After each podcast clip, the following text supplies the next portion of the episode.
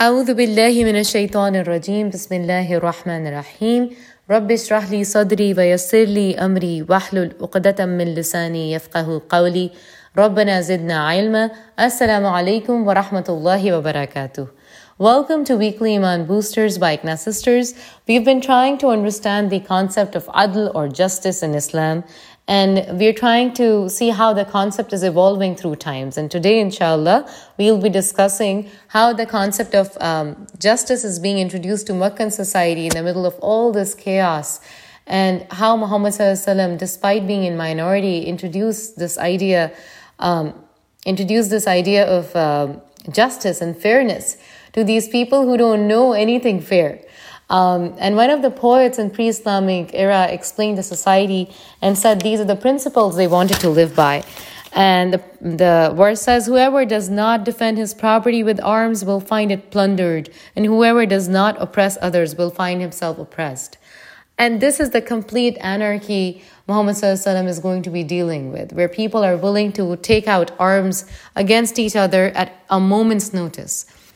It was a time where war broke out for very trivial reasons and went on for long years without any resolution. So when there were such rare occasions when there was a resolution and there was a call for establishing collective justice, just like in Hilful Fudul, which was an act of the virtuous, and Muhammad ﷺ was actually a part of it, he heavily praised it. And he believed that no matter who it is that is carrying out justice, the act itself deserved to be praised. So it also tells us that just because a society has a lot of evils, it does not mean the society is devoid of any goodness in it. And Meccan society, despite it being an ignorant society, Muhammad ﷺ recognized this pact to be virtuous. Now moving on. One of the mottos of the society was, which Muhammad ﷺ completely changed the meaning of, was one of the motto of the society was, "Unsur akhaka zaliman aw mazluman." Help your brother, whether he is the oppressor or the oppressed. So this is what they wanted to live by. They wanted to, just based on their tribal identity, they wanted to support a person. It didn't matter who was fair or not. They just wanted to support the oppressor or the oppressed, as long as that person belonged to their tribe. They did not care about justice. So once a Sahabi radiallahu ta'ala anhu, he heard Muhammad ﷺ say the same thing, and he was very intrigued by it, and he asked Muhammad ﷺ, it's like, Muhammad ﷺ, I understand how to support an oppressed person in the middle of a conflict or in the middle of a problem, but could you explain how to support an oppressor? And Muhammad ﷺ smiled and said, support him by making him stay away from oppression, or support him in preventing oppression. And while he was one of these missions, while he was trying to talk to the oppressors or the people who had authority and who would discriminate against others based on wealth and power, he was trying to explain the beautiful religion of Islam and trying to introduce the idea of justice and fairness, and the unique idea of believing in the ultimate justice of Allah subhanahu wa ta'ala, the judgment day. So he was introducing these concepts of aqidah to the chieftains of various tribes. And this disabled and poor man who had a disability comes in his company, Hazrat Abdullah bin Umm Maktum. I was pretty sure all of you must have guessed that incident, that this disabled and poor person shows up in the middle of this very important discussion, and Muhammad ﷺ just frowned and looked away, and just that very act is called out by Allah subhanahu wa ta'ala in the Quran, in Surah Abbas. Abasa wa tawalla, he frowned and looked away, and ja'ahul a'ma, because there came to him a blind man interrupting. So subhanallah, this is Allah subhanahu wa ta'ala did not want the foundation to be crooked. So equality is what we believe in. Fairness is what we believe. Everybody will get equal opportunity, equal chance. Nobody is going to be respected more or less just based on their wealth or status in the society. So this is one message that is going out from Muhammad ﷺ in the middle of a society that is complete craziness. No one cared about the weak. No one cared about the oppressed. People could beat their slaves up to death and no one would speak up.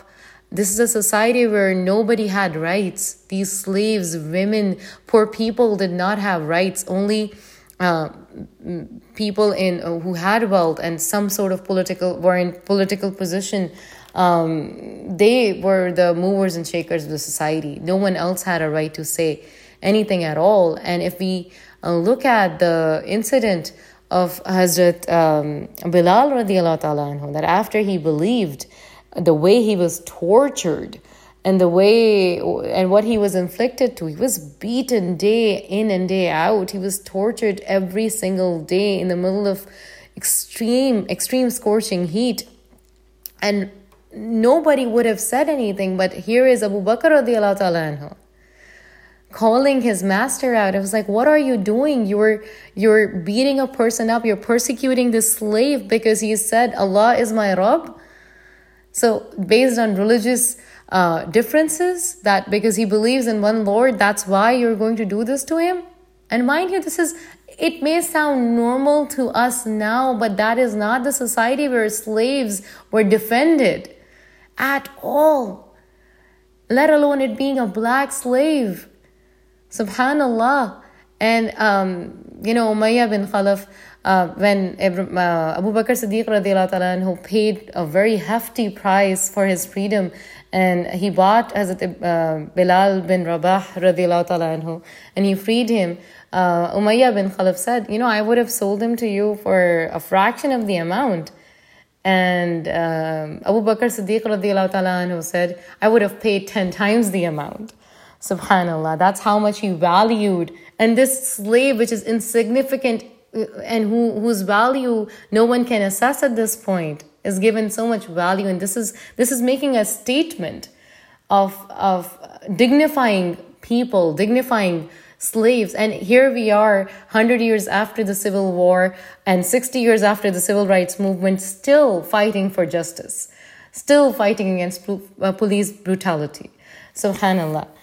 Now we know that the persecution of these slaves and new Muslims, weak and vulnerable people, their persecution did not end with Bilal's freedom. It just continued and it got worse and worse and worse. And one more lesson which we can learn from the Prophet ﷺ, that he constantly looked for avenues while struggling to establish justice. He kept on looking for avenues and environments which would be more conducive to practice social justice. And when he saw these people being persecuted so badly, he advised them to migrate to Abyssinia, and he recognized the sense of fairness of Najashi. So that is something also which we need to keep in mind, that one constantly needs to strive for justice and look for avenues of justice where justice can be practiced for the betterment of the people in society. Now moving on, I will quote something that is very heavily quoted, especially in this day and age on social media forums. It says, "First they came for the Jews, and I did not speak out because I was not a Jew. And then they came for the communists, but I did not speak out because I was not a communist. Then they came for the trade unionists, but I did not speak out because I was not a trade unionist. Then they came for me, and there was no one left to speak out for me." Now, that being said, I want to leave you with two very, very beautiful ahadith. And this is usually a commonly misunderstood concept, or perhaps we're too complacent with it, that unless or until it bothers us, it's not my problem, and I will not speak out against it. And it's all of us. This problem is rampant on an individual level. So this is a self-check for all of us. So this is one time a Sahabi radiallahu ta'ala anhu asked Muhammad sallallahu alaihi wasallam, "I really want to know what's the best form of jihad." And Muhammad sallallahu alaihi wasallam said that it's a word of truth in front of a tyrannical ruler. So speaking out in favor of oppressed or against oppression in front of a ruler, that is the biggest form of jihad. So no matter how unfavorable the environment is, you have to speak out. The other hadith I wanted to leave you with, and inshallah that would be the last thing we talk about today. It's one time Muhammad ﷺ said, whoever among you sees evil, let him change it with his hand. So by doing something about it.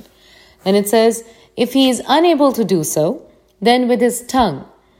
So you can, you know, create awareness or say things about it, or come out against it by saying things against it. And then it says, if he is unable to do so, then with his heart. And that is the weakest level of faith. And with that, inshallah, I'll leave you. Assalamu alaikum wa rahmatullahi wa barakatuh.